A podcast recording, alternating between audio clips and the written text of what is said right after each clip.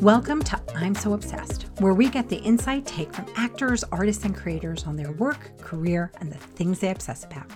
I'm your host, Connie Guillermo. Author Soman Chainani has spent the last decade working on his young adult book series, The School for Good and Evil. He turned in the last and seventh book in March 2020 and was ready to take the rest of the year off to relax and head out on new adventures. But then COVID happened, and so he spent most of 2020 pretty much indoors. What did he do? He wrote a new book called Beasts and Beauty Dangerous Tales, which has just been released. Chainani tells me there's a common thread to all his writing.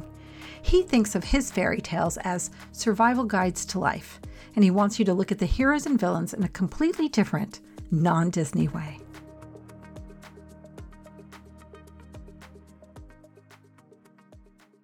I'd like to just start by asking you the past year and a half have been a very odd time for all of us to live through. Some people have learned how to bake breads or destroy sourdough starters. You've been writing and working on uh, some of your uh, offshoot of your writing projects. As we know, there's a, a film, a Netflix actually film that is going to be based on your books. But I'm just curious, what have you learned about yourself in the past year and a half while we've been in this strange new world? You know, it's funny because it coincided with me finishing the School for Good and Evil series, which I've been working on for 10 years. And so last year was supposed to be my year of like rest and relaxation, where I sort of went on adventures and rediscovered life in a new way and sort of found a completely new headspace. And then I was trapped in a room for five or six months, you know? And so I think what I learned about myself is that you're able to reset and refresh without changing your external surroundings, that you can do it entirely from within. And I know that sounds kind of like, you know, a little woo woo, but it's possible if you're willing to, you know, actually sort of examine yourself that deeply. And so I think that was, you know, really to me, in a lot of ways, it was the most important year of my life. I wouldn't say it was definitely the best year because I think for everyone it, it, it, ranks among the worst, but it was one of the most significant years. And can I ask why? What what did you learn about yourself other than you can change from within? How did you change? I think in a lot of ways I just slowed down, and I think I'd gotten into you know the habit of next project, next project, and I hadn't actually you know especially with a series because you're writing book after book after book um, to be able to sort of close that chapter and look at all of it and be like, how have I changed and what stories do I want to tell now? Because for the first time, it felt like I had more agency because I had always developed the School for and Evil as a six book, uh, you know, seven to eight year long project. But now there was empty space. And so I sort of had to take stock of my own strengths and weaknesses, you know, issues I wanted to explore, even so much as I had to think about where certain things in the school for good and evil came from? Did they come from a place of anger? Was that resolved? Were there issues that were still lingering? I had to sort of rid myself of the residue of that series because otherwise I would spend the rest of my life writing the same book again and again and again. Well, now I'm going to ask you to rewind and let mm. people know a little bit about the School mm. of Good and Evil. It, it is a six part series, as you mentioned. And you've talked about this extensively, but to our readers who may be new, um, it came about, I think, fair to say, in reaction to your disenchantment or your frustration with how Disney tells fairy tales. Why don't you tell people who've never heard of the series what's it about from your perspective? You know, for me, I grew up with Disney fairy tales almost exclusively. You know, in our house, that was what we had. So I must have seen every movie 100, 120 times. And so my entire viewpoint of good and evil is shaped by Disney. And I, I would honestly say, I think most people of my generation and above have their morality shaped by Disney, which is why I'm not surprised that our politics is so polarized. When you have those labels of good and evil, it means that one side has to live and one side has to die. And you're not going to make any accommodations for either. And so when I went back to the um, original fairy tales in college, I was lucky enough to end up by accident in this fairy tale seminar taught by um, Maria Tatar at Harvard, who uh, is the sort of foremost fairy tale expert. You know, by luck, I sort of learned of the original stories and how much sort of room for ambiguity and good and grayness and in the spectrum between good and evil there is, and how much the the original stories trusted kids to make their own decisions. You know, and I started to realize that that's what was robbed from our culture and from my childhood. And what would it be like to give a series that was like a Game of Thrones for kids, where I didn't label who the good guy was and who the bad guy was, and it could change at any point in time, and your favorite character could die at any. And it would be like reading Harry Potter, where Harry and Voldemort get equal screen time and equal page time. And it's up to you instinctively as to who you root for, you know? And that's really where the School for Good and Evil came from, was this idea that we brand the evil kids the evil kids, the bad kids, without understanding who they are and and what they're about and understanding that we all have a, a different way of approaching life. You call them evers and nevers, evers being the good folks and nevers being the bad ones. Mm-hmm. And I'm curious how you ended up with that and why you didn't flip it. It's so interesting because when I was thinking about it, I was thinking, what is the difference between when we identify someone as good and someone as evil, especially in a fairy tale? Usually, the good guy we always think is fighting for love, right? And the evil guy is fighting for money or power, but basically power in some form. So it's that contrast between love and power. And to me, calling them the Evers represented this idea of ever after, that love could somehow preserve and transcend their soul. And I just did a, I just rewrote The Little Mermaid um, in my new book, Beast and Beauty, which is really about this, this idea that that we believe love can somehow make us bigger than human and make us last forever. And the nevers basically are like no, that doesn't happen. We, we are born and we die. And in the meantime, between birth and death, the best way to transcend your soul and your life is to acquire power, right? Because life is ephemeral. So give me all the power and money and cash to make my life as good as possible. And that's it. And it's a difference in philosophy. And I think if you went down Fifth Avenue and you went from one person to the other and said, What do you care more about, love or power? You would get 50 50 because that's what I always believe. I feel like we divide 50 50 into evers and nevers. And that's what I've seen in the eight years of writing the series that it's split. That's the way our world is. Half of us skew one way, half skew the other. And to brand one side as a side that, that should live and one side as a side that should die and one as good and one as evil is going to lead to exactly the mess that we're in right now. Well, uh, you've said that, and I love this line that a fairy tale is meant to be a survival guide to life a warning of all the dangers one faces by moving out of childhood and into an unprotected world. Um, your books have themes boys and girls, good and evil. So, can you talk about that philosophy of your survival guide to life and how it manifests in this series? That's what the original fairy tales were about, the Grimm stories. Because when you were 13, you were essentially an adult back then. There was no such thing as an adolescence. We invented adolescence much later. So at 13, you were expected to get a job. You were supposed to get married pretty soon after. And so, you know, those fairy tales is what taught them how to survive, how to live. And so, you know, what I wanted to do is, is find a way to make that relevant for kids today. What would a survival guide for life today look like? And that's what every book and every fairy tale I write sort of operates from. And so in the School for Good and Evil series, every book sort of started with a binary that we think we understand. So book one was about good and evil. Book two was about boys and girls. Book three was about young and old. And so these words that, you know, we think are polar opposites in the same way that we think good and bad are. Um, and how to explore the gray area between them, right? So in book two, for instance, when I'm looking at boys and girls, um, I just introduce a potion uh, that lets you change your gender at will, right? So all of a sudden, if there's a potion sitting on your desk that can turn you into a girl for a day, obviously every boy in the world's going to take it just to see, right? And so once you start experimenting and giving people the chance to mess with their identity and experience life from the opposite perspective, all hell is going to break loose, but in a way that's going to ultimately lead to a more positive reconstruction of the world, you know? So um, that's what I'm after is the mischief making that is gone from our current way of storytelling because when you have the good guy and the evil guy and they're not allowed to really play in each other's spaces then you know you're you're separating perspective too much. Uh, one of the other things you've said about the series is that when you were looking back at the history of, of all your vhs tapes i'm sure from disney not as many female villains as you thought we should have. And it's funny because when I was growing up, obviously seeing a lot of the same movies, I think I know the complete soundtrack to Beauty and the Beast by heart because my daughter just played it on, you know, uh, over and over and over again. But, um, I, you know, I did see some women villain, villains, but tell me a little bit about what your perspective is on that, why the world needed some more villain S's or. Oh, yeah. I mean, I think if you look at the Disney canon, there's 48 animated movies or there was last time I looked, and there were seven females as villains. But those seven are really the only ones we remember, right? Maleficent, Cruella, you know, the Wicked Queen from Snow White, you know, these are um, the one that sort of lodge in our imagination forever, you know? And even if you look at the, the, the male villains we remember, Scar, Jafar, they're sort of drawn with sort of a slinky femininity to them on purpose, you know? So I think there's something in that that I always felt was a more alluring and more impactful villain.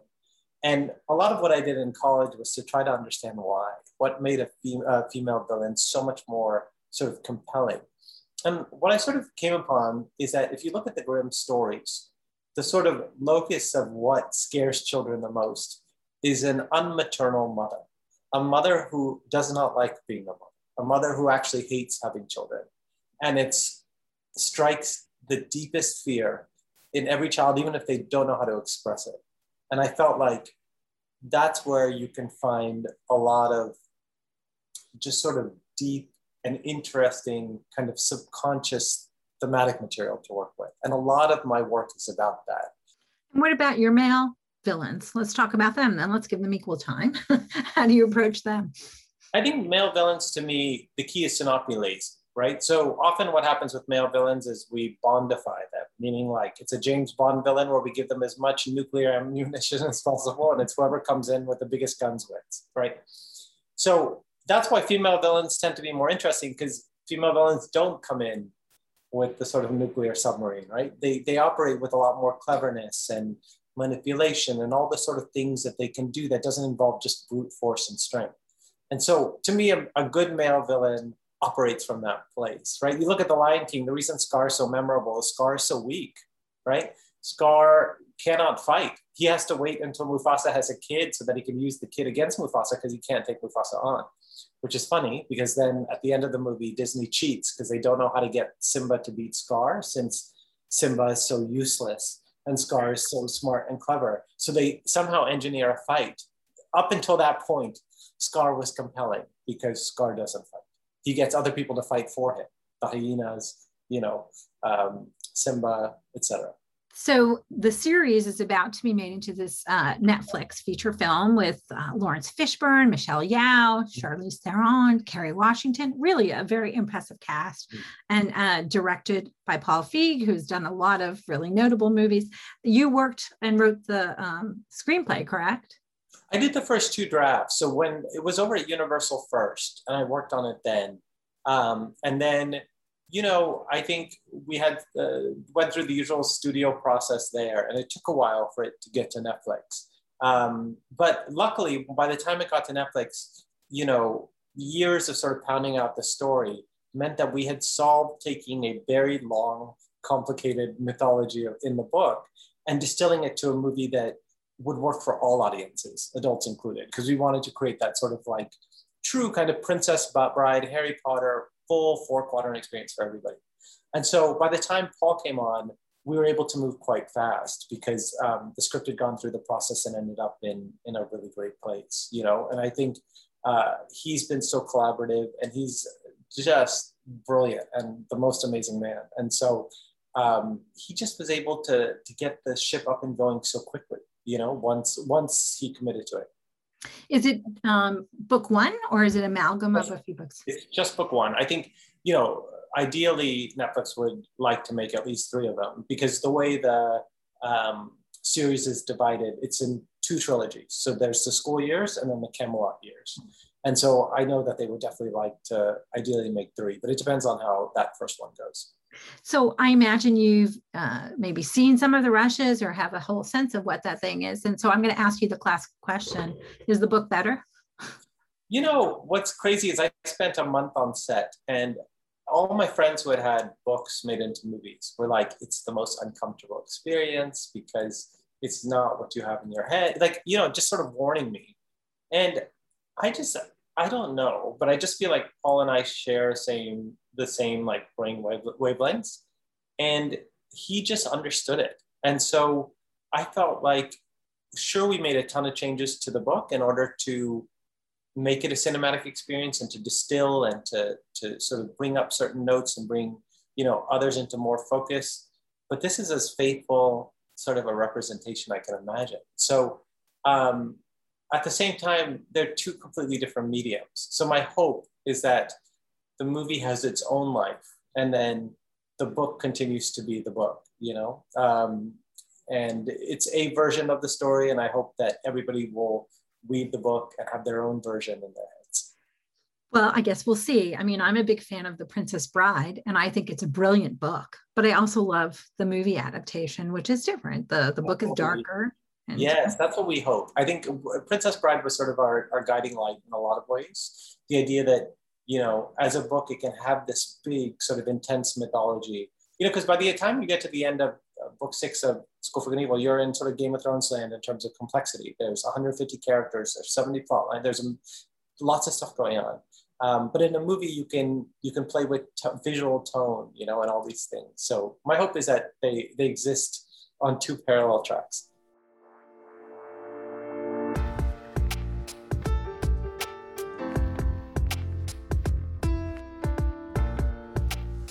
I want to talk about your new project, which is um, an upending, because I'm not going to say retelling, but because you're really upending some of the classic fairy tales. You, you mentioned the Brothers Grimm, but Hans Christian Andersen, Little Mermaid, um, Peter Pan, Cinderella, Beauty and the Beast, Hansel Gretel.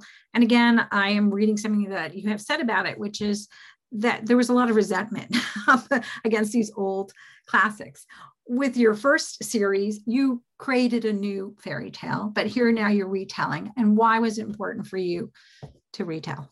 I think for me, it's I only get excited about working on something when it's an impossible challenge. So School for the Evil came out of could I do a school of fantasy only whatever eight or nine years after Harry Potter came out and not have it compared to Harry Potter, right? That was the challenge I set myself. Um, and not have anyone even mention Harry Potter because it was going to be so different. With this one, I felt like I was in lockdown and I just felt like the world had turned upside down. And I really had started to believe in this fact that we had lost touch with our souls because we hadn't grown up with the right orientation of what good and evil was, me included. And I thought, why not just blow up the fairy tales and retell them as if I was the Brothers Grimm in the 1700s and I could see what the world looked like now and I just was starting from scratch. And that felt like a completely egomaniacal, insane ambition, right? To redo the fairy tales, you know, um, completely. But it gave me, you know, the fodder to um, go for it, you know, and to really, really have something to chew on during the pandemic. So this book called Beast and Beauty, Dangerous Tales is coming out in a month or so. And 12 stories Red Riding Hood, Snow White, Sleeping Beauty, Rapunzel, Jack and the Beanstalk, Hansel and Gretel, Beauty and the Beast, Bluebeard, Cinderella, Little Mermaid, Rumpelstiltskin, Peter Pan.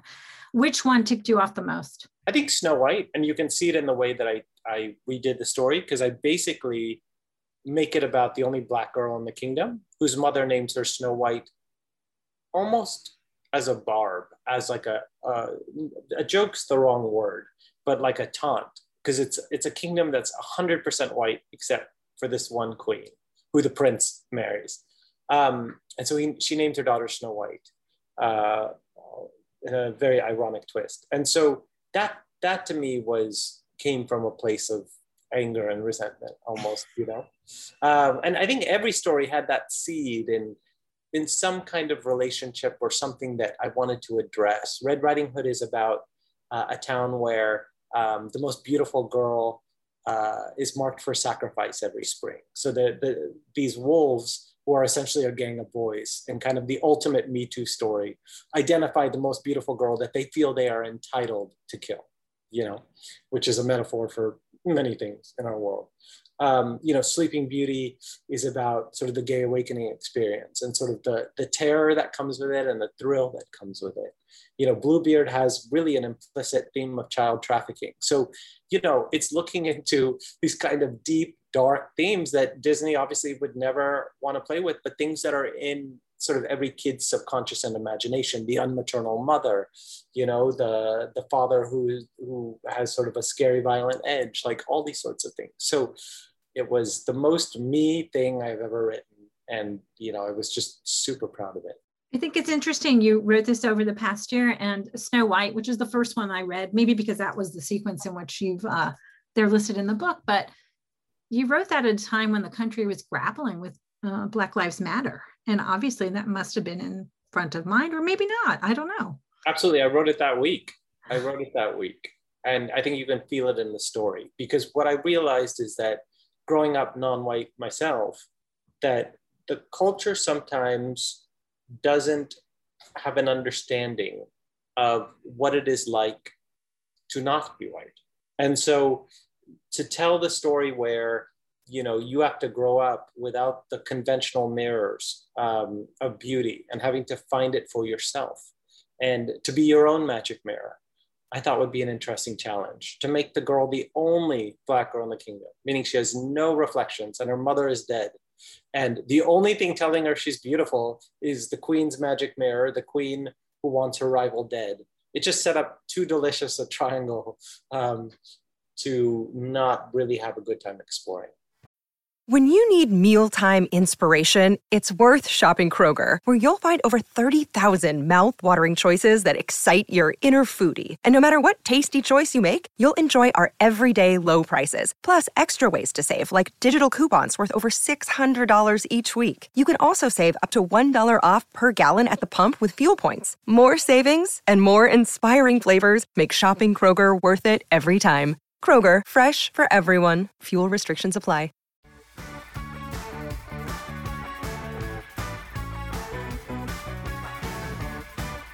All right. The name of this podcast is called I'm So Obsessed.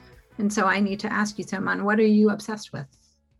You know, there are a few things I would say. I just finished watching The White Lotus on um, HBO, which totally captivated me because I had no idea where anything was going. And I, I think I'm obsessed by stories that are surprising, um, that shock me, uh, and are still entertaining.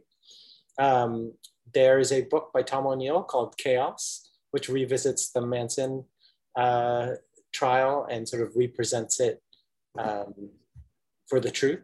That is incredible and, and I love. There's a book about Roger Federer that I got an early copy of called The Master by uh, Christopher Clarey that I also love because I'm a Roger Federer obsessive.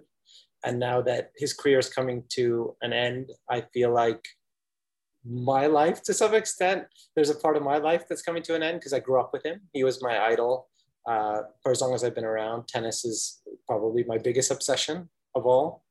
So um, that this book somehow kept me company as I'm watching him, you know, slowly, slowly bring his career to an end. And um, you know, maybe I would say, last but not least, my favorite show that I've rewatched a few times uh, on Netflix is Indian Matchmaking, because I think from a larger perspective, it presents taking an old world institution, uh, arranged marriages, which we make fun of. And yet it worked for hundreds of years and continues to work. And it brings it into a new age. And it's sort of a reminder that in this new sort of newfangled tech world where we're always focused on the new, new, new, sometimes the old traditions uh, were there for a reason and we should look back at them. Wait, so you're you support arranged marriages? Is that what you're saying? Well, I think I think the philosophy behind it uh, is something to look at. And I think what the show does is take some of the principles of it and reintroduces them to dating, right? By using a matchmaker, by using a third party. And sure, dating apps do that, but there's something about using the idea of introductions um, that makes that show so incredibly compelling. Well, uh, it introduces the human curator versus an app, which does it via algorithm and also not just the human curator the families get involved right? So um, the idea is that that the families are talking to the curator the families are talking to each other. And it's all of a sudden you know you're starting to think to yourself like no wonder it worked. Because not only did you have the two people meeting each other to see if they liked each other um, you know a, but also you had the families meeting each other and families are going to only do what's best for their kids, right? So if you have two families there as insurance policy, trying to make sure that their kids get the best possible match, and they agree, and then the two kids like each other, no matter, no wonder all those marriages lasted, you know, for so long. So well, that that's actually a surprising answer because it takes the chaos out of life, doesn't it? percent. Uh, I'm constantly joking. I'm like, if they do a season two, they should have me on, but I don't know. might, my family might get, throw me off the throw me off the bridge, but who knows? I want to ask you about some of your favorite books, and Mm-hmm. uh, you listed them out again in various interviews. And it is a very um, odd collection, and you uh, you had said try to make sense of that list. I can't make sense of it, so I'm going to mention some of them. Yes. Auntie Mame by Patrick Dennis, The Line of Beauty by Alan Hollinghurst, The Talented Mr. Ripley by Patricia Highsmith. You also mentioned Anne Rice's Interview with a Vampire. Is there a connective thread to what you uh, think are your favorite books? Am I? Absolutely. I think they're all the same book. I think they're all about someone who breaks the rules um, in order to do what they think is right. Every book I love is about uh, a rule breaker who, who doesn't want to live by rules that they didn't make. You know, it's probably why I was a Madonna obsessive growing up because I just felt like she went around throwing bombs at every taboo and and rule that we you know believed in at the time until she sort of ran out of them um, and so i think that's what you know i loved and even the stuff i love today anytime i sort of come across a, a book where i feel like someone is violating what we believe to be true a contrarian who then actually proves their point um, i find myself paying attention and more alert to it You mentioned that you were obsessed with 90s Madonna. Uh, you also mentioned Stanley Kubrick. Hmm. Can I ask why? you know it's funny because now that i'm saying that so I've, on the one hand this is what i think sort of is the the conflict at the core of my soul to some extent. I love renegades and i love breaking rules and i love the chaos of um, reinvention. At the same time i love artists who are extraordinarily structured and disciplined and ordered right? Like kubrick. Everything is so precise and meticulous you know? Um, and i think that's what i'm like as an artist is using structure imposing structure on myself in order to give the chaos more meaning so i think those two things and it's why i think madonna and kubrick are themselves kind of interesting tentpoles for what i find uh, compelling entertainment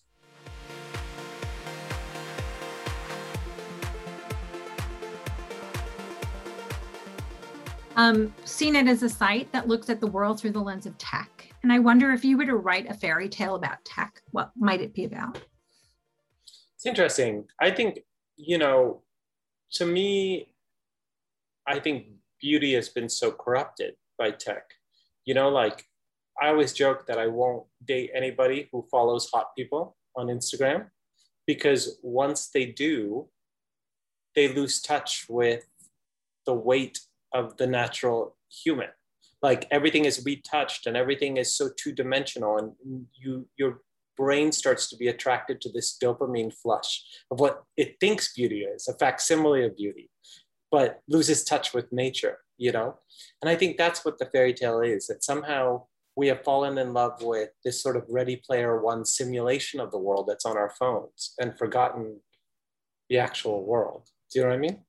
It, it reminds me of an episode of The Twilight Zone where this woman who is quite beautiful wants to have her face rearranged because that beauty is not the norm and, and the rest of the world kind of looks, you know, uh, they have snouts, they more resemble pigs, and she has to be sent off to a, uh, you know, a, a commune or, you know, isolation. I love that episode. Yes, I've seen that episode and it's, it's one of my favorites. There's another great uh, Ted Chiang story about this.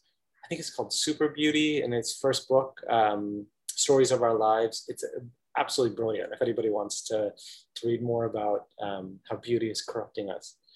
Do you have a favorite piece of tech?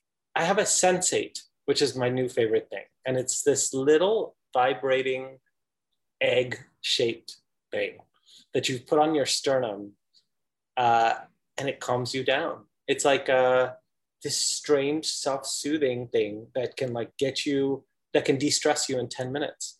Um, and uh, i give one as a gift to everybody for their birthday. It's like my go-to gift. And anybody i give it to within weeks is like it's my best friend.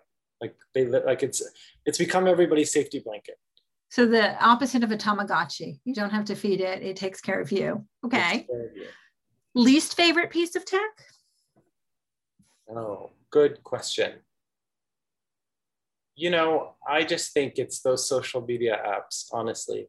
I think if we, if you got rid of Instagram and Facebook and Twitter, I just think this world would run in a different way. I know it's ridiculous because I use it so much for work and stuff like that, but I don't know. Every time I go on it, I can feel myself contracting.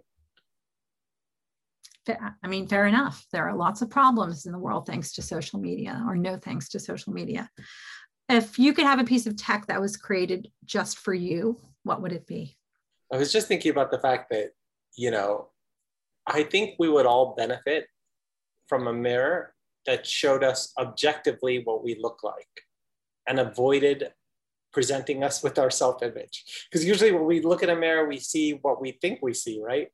And if there was a way to be able to see ourselves as we actually are, that's so heavy, but, and I know it can never be invented, but I guess that's what makes it makes it something to aspire to. Thank you so much for your time today and looking forward to seeing both the Netflix uh, version of School of Good and Evil and your new collection of fairy tales, which are coming out next month.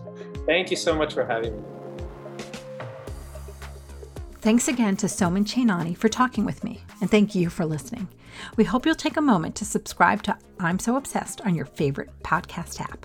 Until next time, be safe.